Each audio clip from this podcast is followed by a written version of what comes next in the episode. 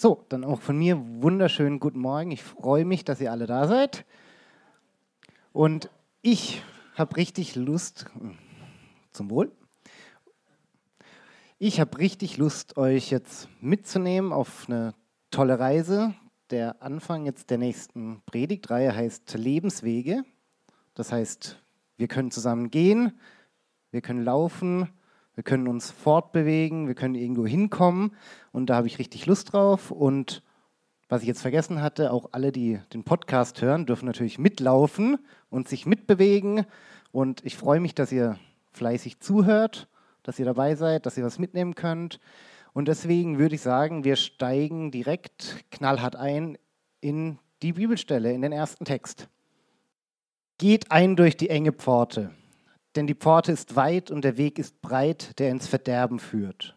Und viele sind es, die da hineingehen. Denn die Pforte ist eng und der Weg ist schmal, der zum Leben führt. Und wenige sind es, die ihn finden. Bäm! Das wollte ich schon immer machen. Ich hoffe, ihr seid jetzt wach. Das sind krasse Worte.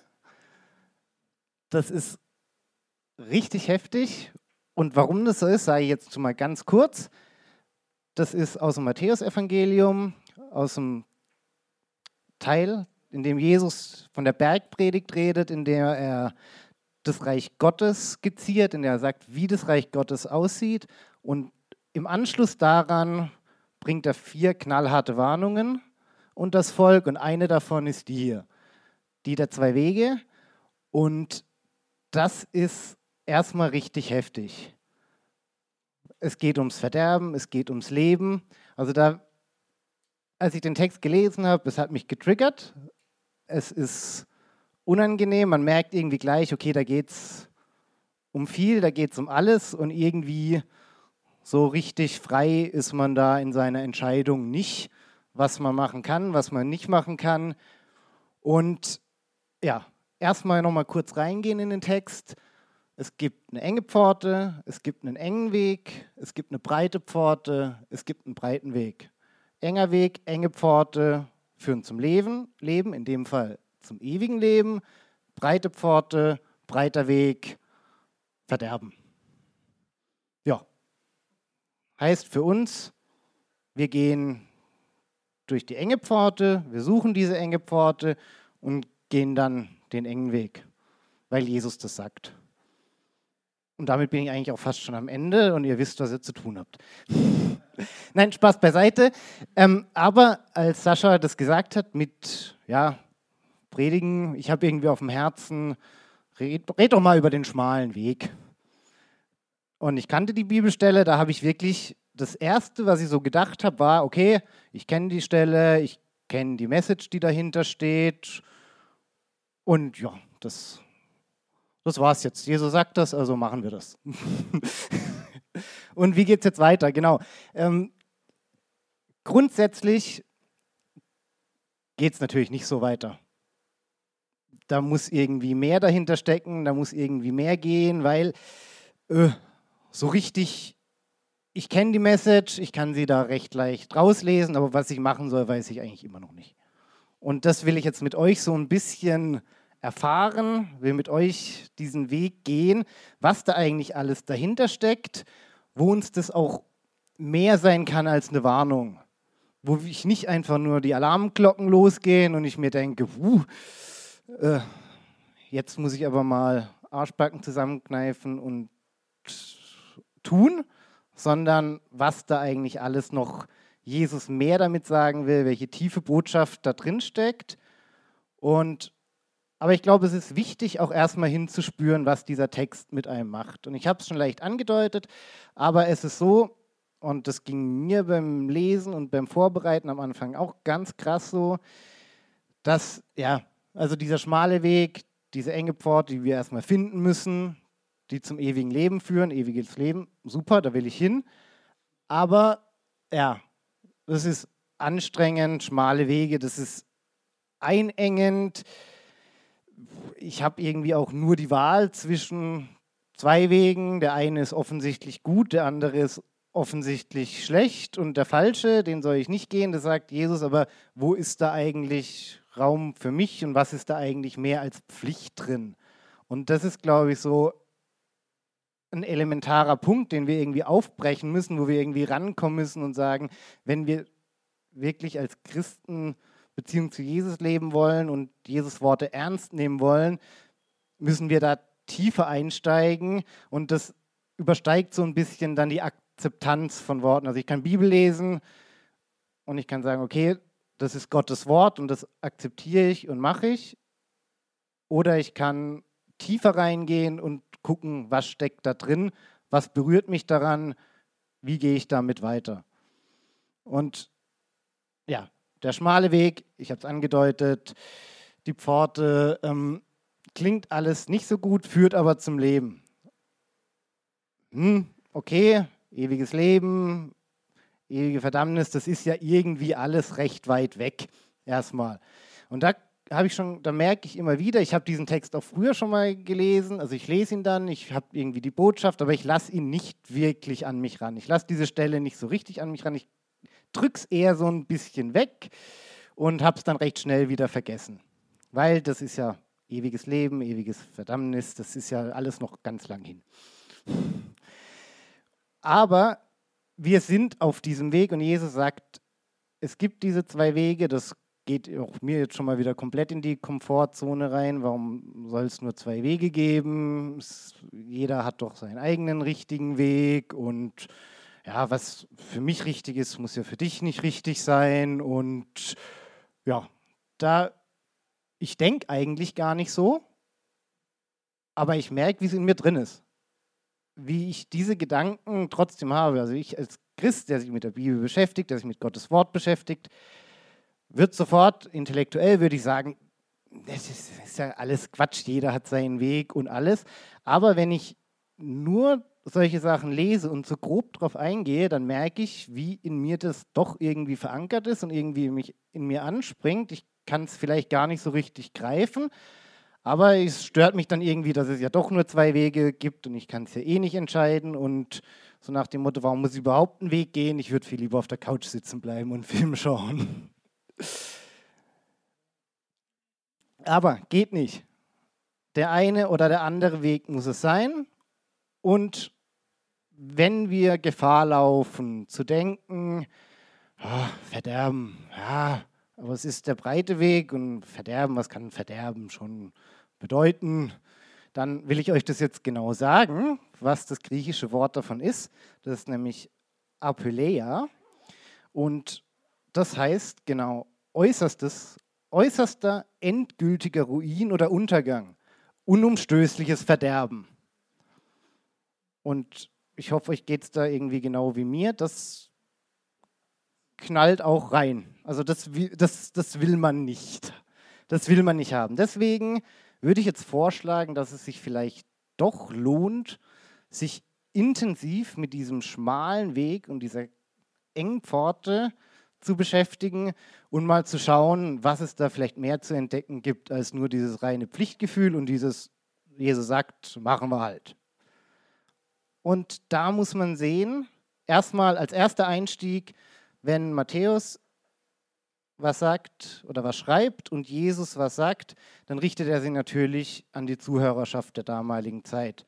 Und das heißt für uns eigentlich immer, wenn wir Bibel lesen, in unserer Kultur, dass wir erstmal Gefahr laufen, vielleicht gar nicht alles so zu verstehen oder aufzunehmen, wie es die Menschen damals gemacht haben, weil die bestimmte Assoziationen mit einem Thema haben.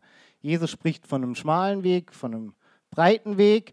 Das ist jetzt für uns erstmal ein schmaler und breiter Weg, was irgendwie religiös erstmal überhaupt gar keinen Bezug hat.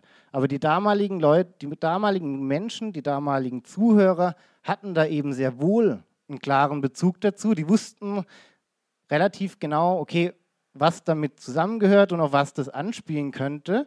Und für uns ist es super wichtig, da dann hinzuschauen und das will ich machen, weil die ganzen Rituale im Judentum weisen aus dem Alten Testament alle auf Jesus hin. Und das ist immer gut für uns als Christen, die Jesus suchen. Und deswegen will ich euch jetzt an einem Bild kurz erklären, um was es denn da, was es denn da mit dem breiten und dem schmalen Weg auf sich hat. Man sieht es nicht ganz, das ist, die, das ist eine Mikwe, genau. genau.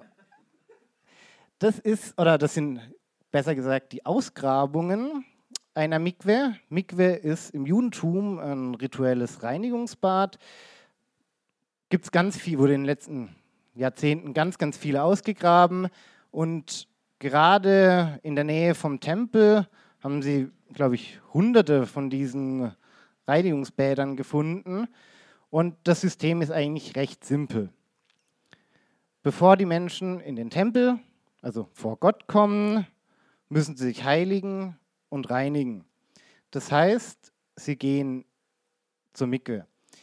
Hier auf der Seite, man sieht es natürlich ein bisschen schlecht. Ich habe leider kein besseres Bild gefunden, aber hier, gerade hier in diesem Bereich, sieht man es meiner Meinung nach ganz gut. Ich komme hier von oben runter und laufe da diese breite Treppe, das ist eigentlich so bis hier, laufe ich runter. Den breiten Weg. Runter ins Wasser. Dort tauche ich komplett unter,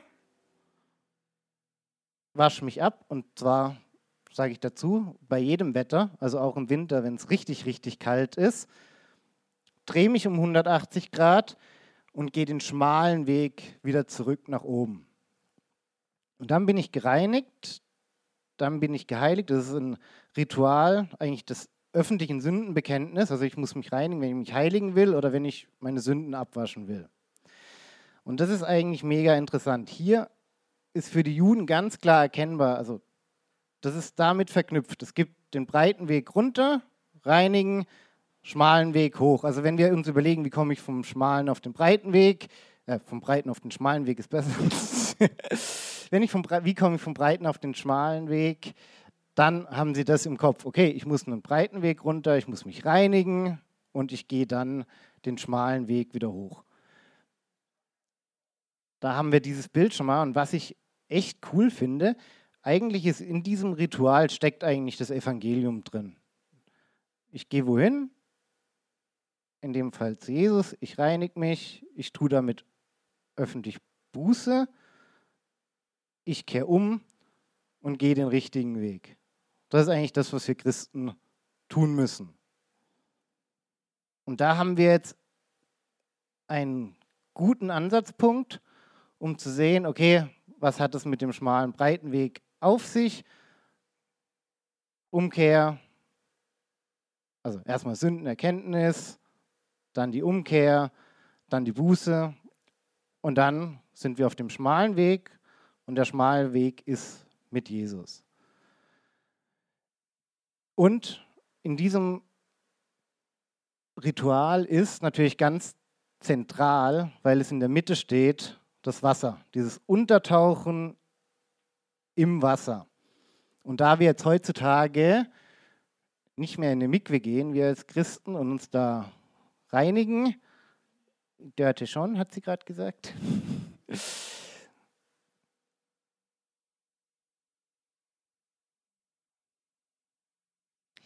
da wir das heutzutage nicht mehr machen und dieses Wasser ja reinigende Kraft hat, schauen wir doch einfach mal, ob's, ob Jesus, ob die Schreiber des Neuen Testaments uns da irgendwie einen anderen Ansatzpunkt gegeben haben, wie wir zum gleichen Ergebnis kommen können. Und damit möchte ich gleich zur nächsten Bibelstelle überleiten. Ihr Männer, liebt eure Frauen gleich wie auch der Christus die Gemeinde geliebt und sich selber für sie hingegeben hat damit er sie heilige, nachdem er sie gereinigt hat durch das Wasserbad im Wort. Der erste Teil ist auch sehr wichtig, da kann man auch eine eigene Predigtreihe drüber machen, darauf will ich an dieser Stelle aber nicht hinaus, sondern ich will auf den zweiten Teil hinaus. Damit er sie heilige, nachdem er sie gereinigt hat durch das Wasserbad im Wort. Hier haben wir genau das. Hier haben wir genau diese Parallele und es wird uns gesagt, okay, es gibt sowas wie ein Wasserbad im Wort. Das uns, durch das wir gereinigt werden. Das heißt für uns eindeutig, dass wir ins Wort müssen, also in die Schrift, dass die Bibel uns was gibt, das uns zur Umkehr aufruft und uns hilft, uns zu reinigen. Also, ganz wichtiger Punkt, wir müssen ins Wort, wir müssen in die Schrift, wir müssen uns das nehmen als Instrument, um Jesus kennenzulernen, um seinen Willen zu kennen und irgendwie auf diesen schmalen Weg zu kommen. Und wie das geht und was das eigentlich, und das ist, das finde ich so das Fantastische, vielleicht noch zwischendurch, das hat sich bei mir auch in dieser Predigtvorbereitung wirklich so nach und nach, so Schritt für Schritt entwickelt, was für Dimensionen da eigentlich drin sind und dass es eben mehr ist als einfach nur irgendwie einen Weg gerade zu gehen, sondern eigentlich auch wirklich tiefer rein, auch ins Wort irgendwie im wahrsten Sinne des Wortes dann auch in der Schrift abzutauchen und wirklich zu sehen, wo denn das überhaupt hingeht und ich will nicht zu viel vorwegnehmen vor der nächsten Bibelstelle, aber wie einfach auch dieses sich beschäftigen mit dem Wort und mit diesem Thema schmaler, breiter Weg, ich auch einfach wieder gemerkt habe, wie eindimensional ich eigentlich denke und wie beschränkt ich eigentlich in meinen Gedanken bin und wie viele wichtige Aspekte ich einfach mal so beim besten Willen, den ich mir jetzt einfach mal attestieren würde, einfach außen vor lasse. Deswegen freue ich mich jetzt mega drauf, weil die nächste Stelle ist echt so ein Changer für mich gewesen, ähm, da mit euch einzusteigen und da euch mitzunehmen. Steht in Johannes, Kapitel 10. Wahrlich, wahrlich, ich sage euch, wer nicht durch die Tür in den Schafstall hineingeht, sondern anderswo hineinsteigt, der ist ein Dieb und ein Räuber. Wer aber durch die Tür hineingeht, ist der Hirte der Schafe. Diesem öffnet der Türhüter und die Schafe hören auf seine Stimme. Und er ruft seine eigenen Schafe beim Namen und führt sie heraus. Und wenn er seine Schafe herausgelassen hat, geht er vor ihnen her und die Schafe folgen ihm nach, denn sie kennen seine Stimme.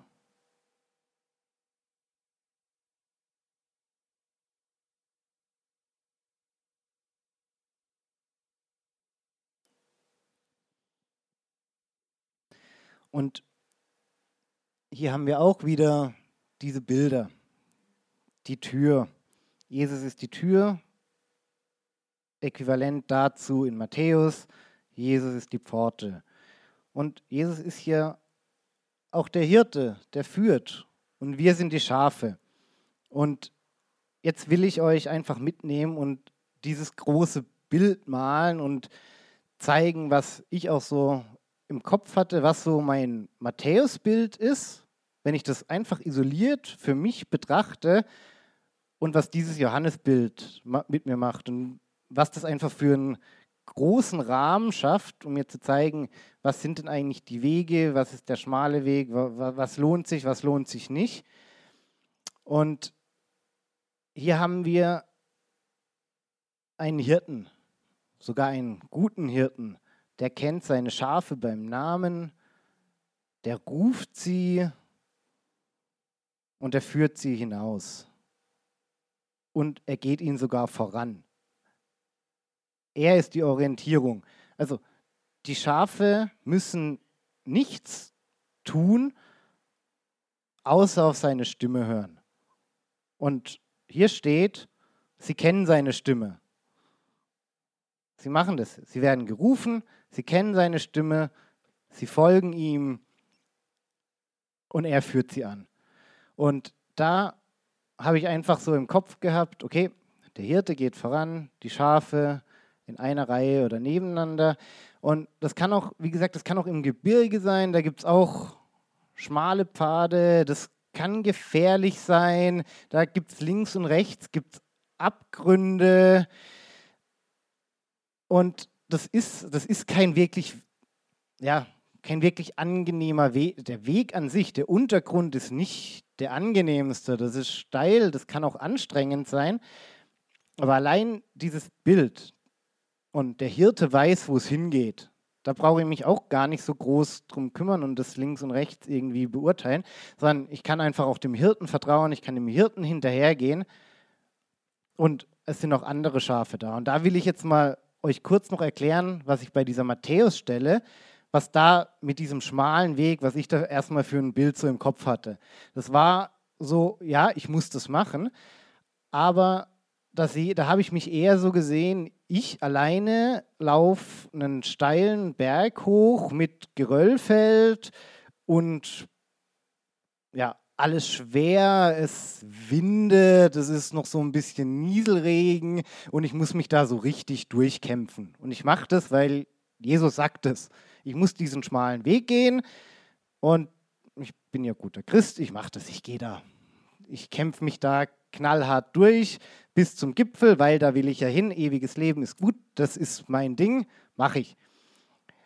Und dann kommt dieses Bild in Johannes.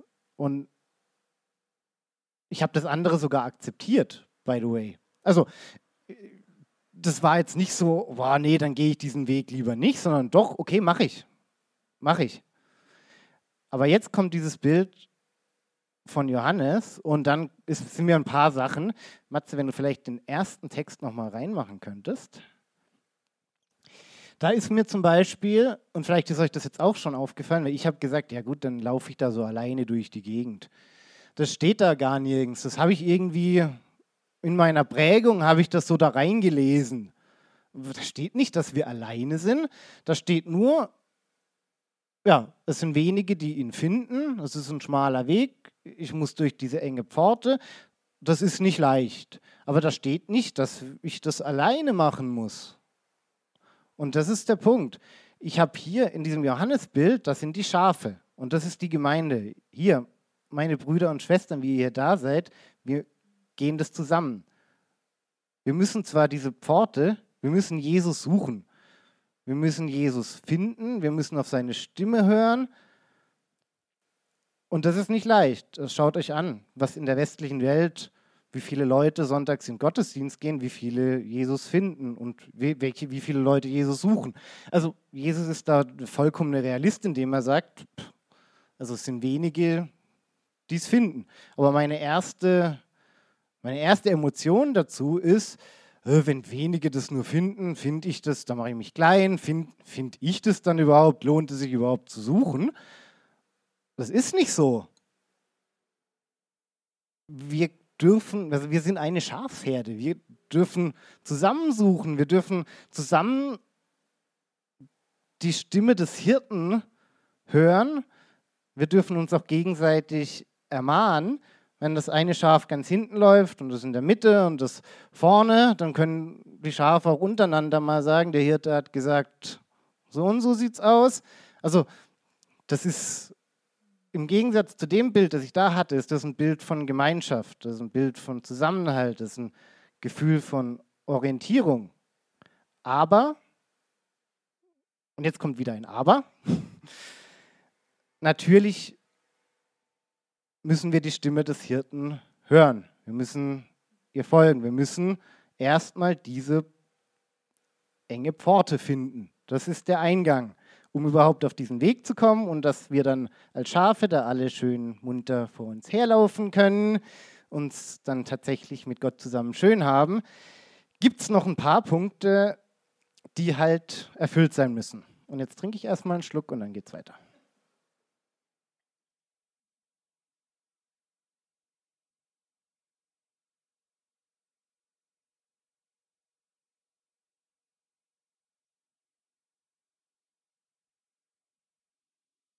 Also, jetzt geht es für uns darum, ich hoffe, ihr seid da bei mir, dass wir jetzt sagen, okay, der schmale Weg ist vielleicht gar nicht so schlecht. Vielleicht macht es sogar Spaß, diesen schmalen Weg zu gehen.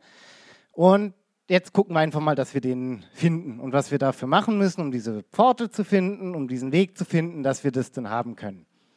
Und da kann ich wieder zurückgreifen auf das Bild der Mikwe, die wir hatten. Wenn ich Jesus folgen will, muss ich seinen Ruf hören. Das heißt, damit das funktioniert, muss ich seine Stimme kennen. Ich muss sie auch unterscheiden können. Ich muss sie irgendwie wahrnehmen können. Und wie mache ich das? Durch das Wort. Durch die Bibel. Die Bibel ist Gottes Wort. Und da kann ich auch jeden, der sagt, ich kenne Gott nicht, ich habe seine Stimme noch nie gehört, aus meiner eigenen Erfahrung, aus meinem eigenen Leben ermutigen, geht ins Wort. Ich bin zum Glauben gekommen, quasi als erstmal Entscheidung. Ich habe euch hier kennengelernt, fand das alles cool, war noch kein Christ und habe gemerkt, da ist was Besonderes. Und habe gesagt, okay, ich gehe jetzt, ins Wort, ich lese die Bibel, ich setze mich mit diesen Themen auseinander, ohne vorher schon Gottes Ruf gehört zu haben. Und dann bin ich ins Wort gegangen, habe mich damit auseinandergesetzt, bin da abgetaucht und dann irgendwann habe ich auch Gottes Stimme gehört, weil ich gesagt habe, wenn es Gott gibt, wenn Jesus für unsere Sünden gestorben ist und ich Bibel lese und ihn suche, dann werde ich ihn dort finden. Und wenn es nicht so ist, dann okay, gut. Was habe ich verloren? Nix. Also mache ich das. Und ich kann jeden nur ermutigen, geh ins Wort. Lies die Bibel, wenn du, wenn du Zweifel hast, lass dich drauf ein, geh den Schritt, geh ins Wort. Und noch was. Ich hatte es mit, hier, ich brauche erstmal die Sündenerkenntnis, zu sehen, okay, ich bin einfach vor Gott nichts wert, ähm, meine guten Taten oder was ich mir einbilde, ja, das, das, das besteht vor Gott einfach nicht. Und dann umkehren, Buße tun, das ist an sich erstmal, das ist unangenehm. Allein die Vorstellung, sich auch seinen eigenen Abgründen stellen zu müssen, das ist jetzt ja, erstmal nichts, was mich vor Freude in die Luft springen lässt. Aber ich sage euch auch,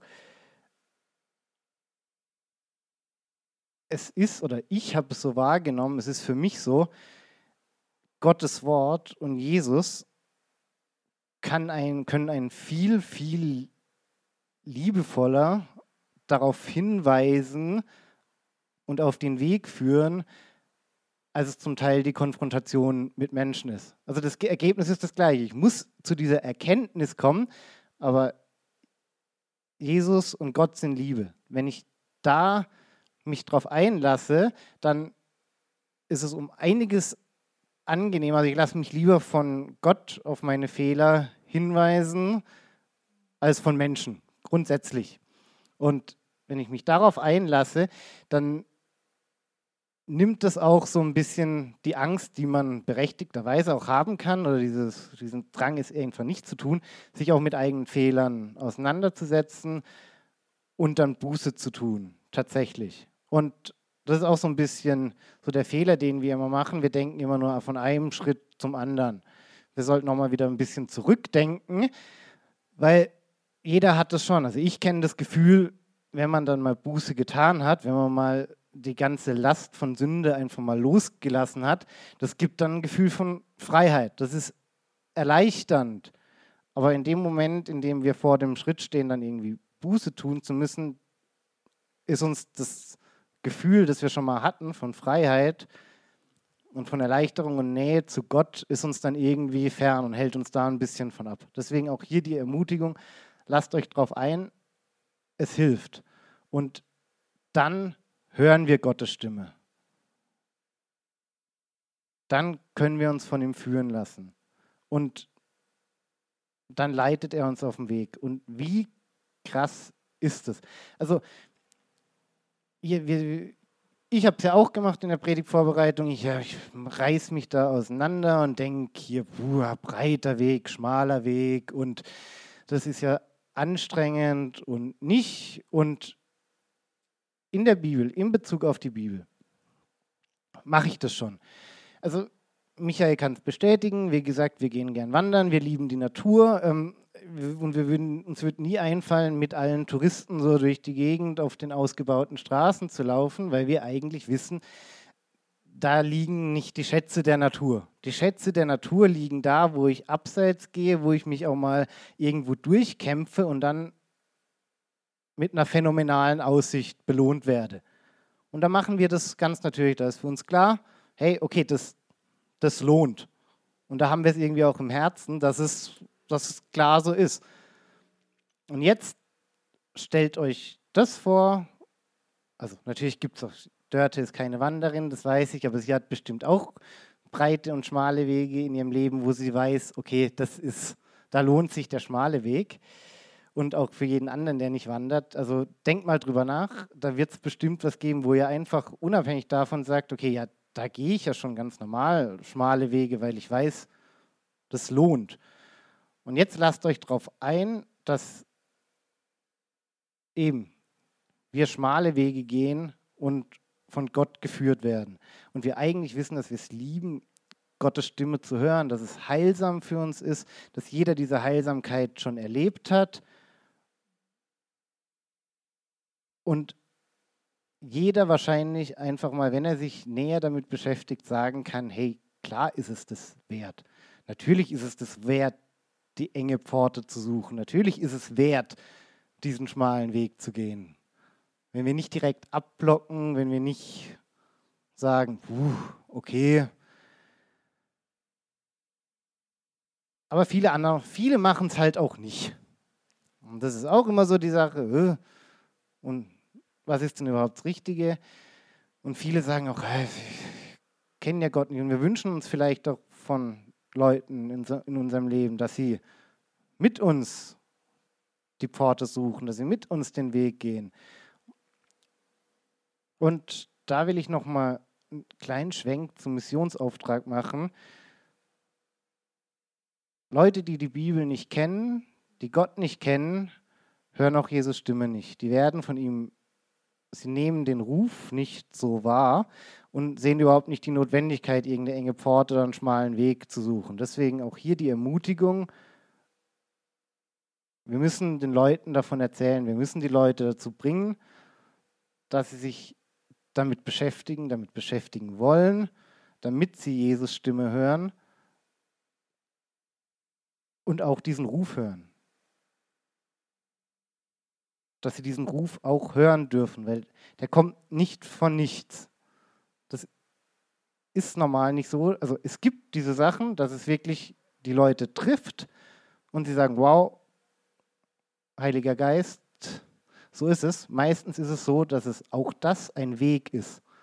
Und der fängt damit an, dass wir die Leute dazu bekommen, dass sie sich mit Jesus auseinandersetzen, dass sie in die Schrift gehen. Und dann können wir auch abgeben, dann können wir auch Jesus vertrauen. Dann können wir sagen, mach du den Rest, dass ich diesen Weg gehen darf. Mit ihm den schmalen Weg. Mit diesen Menschen zusammen die enge Pforte suchen.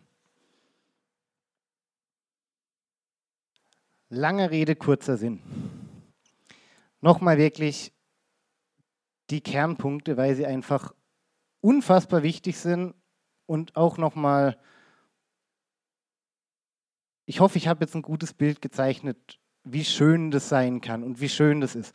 Aber nicht aus den Augen verlieren, was hier steht. Es kann schön sein und ich hoffe, ich habe euch da Lust drauf gemacht, diesen Weg zu gehen. Aber am Ende steht entweder, und das ist tatsächlich das alles oder nichts. Es steht am Ende dieses Weges entweder das ewige Leben oder die endgültige Verdammnis. Also das ist kein Spaß. Und deswegen ist es wirklich wichtig für euch zu hören, eigentlich für jeden zu hören, dass wenn du diesen schmalen Weg gehen willst, es ist unabdingbar, Jesus Stimme in deinem Leben zu hören und ihr zu folgen. Und wenn du, es gibt immer Zeiten, in denen du diese Stimme nicht hörst, hat jeder von uns, dann mach dich auf, diese Stimme wieder zu hören dann musst du diese Stimme suchen. Dann musst du dahin gehen, dahin kommen, dass du diese Stimme hörst. Und der zweite Punkt, das ist der ermutigende davon. Gott sei Dank müssen wir diesen schmalen Weg nicht aus eigener Kraft und alleine gehen. Wir haben den guten Hirten, der uns vorangeht und uns liebevoll auf diesem Weg führt. Auch das müssen und dürfen wir nicht vergessen. Es, wir sind keine Einzelkämpfer. Das ist nicht das ist nicht nur wir, wir, wir, wir müssen machen, machen, machen. Gott ist da, Jesus ist da, er führt uns, er ist der Hirte, der uns auf diesem Weg führt. Und für mich ist so, das Bild von diesem Hirten hat unfassbare Kraft. Das kann ich mir vorstellen, wenn ich irgendwie gedanklich auf Abwege komme, wenn ich mich schlecht fühle. Dieses Bild vom Hirten kann ich als Anker nehmen, um mich dann daran zu erinnern, dass ich auf dem schmalen Weg bleiben will, dass ich mich dazu entscheide, auf diesem schmalen Weg zu gehen und dass es sich lohnt, auf diesem schmalen Weg zu gehen. Jetzt fragt ihr euch vielleicht, okay, das ist alles gut, aber trotzdem treibt es mich oft auf den breiten Weg oder ich merke, dass ich oft auf diesem breiten Weg gehe oder da immer wieder hin abrutsche, obwohl ich das gar nicht will. Da vertröste ich euch jetzt auf nächste Woche, weil da knüpfe ich dann dran an. Und dann wird es darum gehen, diese zweite Komponente ein bisschen zu schließen. Jetzt hatten wir es drum, heute wollte ich euch Lust drauf machen, diesen Weg zu gehen. Nächste Woche geht es darum, was gibt es denn eigentlich für Sachen, die uns von diesem Weg abhalten können, was uns von diesem Weg abbringen können, was für Stimmen sind da an, bei uns am Werk, dass wir da dann wirklich sensibilisiert sind, da dagegen zu wirken und das zusammen hat dann Power. Jesus Stimme hören wollen, voll dahinter stehen, diesen Weg gehen zu wollen und zu wissen, was für Gefahren lauern. Die drei Sachen sind richtige, das sind richtige Leit, das sind dann richtige Leitplanken, die uns auf diesem Weg halten können. Heute, wie gesagt, erstmal, ich hoffe, ich habe euch vermitteln können, die Notwendigkeit, den Weg zu gehen, euch Lust machen können, dass es sich lohnt, diesen Weg zu gehen und dass es sich lohnt und dass es erstrebenswert ist und dass wir es tun sollten, Jesus Stimme zu hören. Jesus zu suchen, seine Stimme zu hören. Und damit will ich euch jetzt auch ins Gebet führen oder mit euch zusammen noch beten, dass wir genau das tun, dass wir es unter der Woche im Alltagsstress auch nicht vergessen, dass das die Punkte sind, auf die es ankommt. Jesus, ich danke dir für dein Wort, ich danke dir für deine Botschaft, ich danke dir, dass du für unsere Sünden gestorben bist, dass du derjenige bist, der uns freisetzen will und dass du derjenige bist, der uns den Weg zeigt und dass du der gute Hirte bist, der uns führt. Du bist die vollkommene Liebe und du willst uns an dieser Liebe teilhaben lassen. Und da sind wir in der Pflicht, auch dich zu suchen und unsere Herzen auch so zu bereiten, dass wir daran teilhaben können. Und da bitte ich dich dran, lass uns deine Stimme hören, lass uns deinen Ruf hören. Überführ unsere Lügen, unsere Sünden mit deinem Wort in deiner Liebe, so dass wir damit umgehen können, so dass wir umkehren können und dass wir Beziehungen mit dir leben können. Und pflanze es in unsere Herzen, dass dieser Wunsch stark ist, dass er immer stärker wird und dass wir uns wirklich daran orientieren können, dir zu folgen. Und dass wir dir gerne folgen und dass wir das große Ganze nicht aus dem Blick lassen, dass wir bereit dafür sind, uns nicht ablenken zu lassen, dass wir auf dich fokussiert sind. Und es ist einfach, es ist, es ist krass, wie du das machst. Wenn ich schaue, ja, die Welt und unsere Gedanken und du bist einfach da, du bist einfach groß. Und wir verrennen uns und du sagst, jetzt hör mal kurz her, komm mit mir und ich danke dir, dass du uns beim Namen kennst, dass du uns jeden einzeln rufst, dass wir deine Stimme kennen dürfen und dass wir dir folgen dürfen. Amen.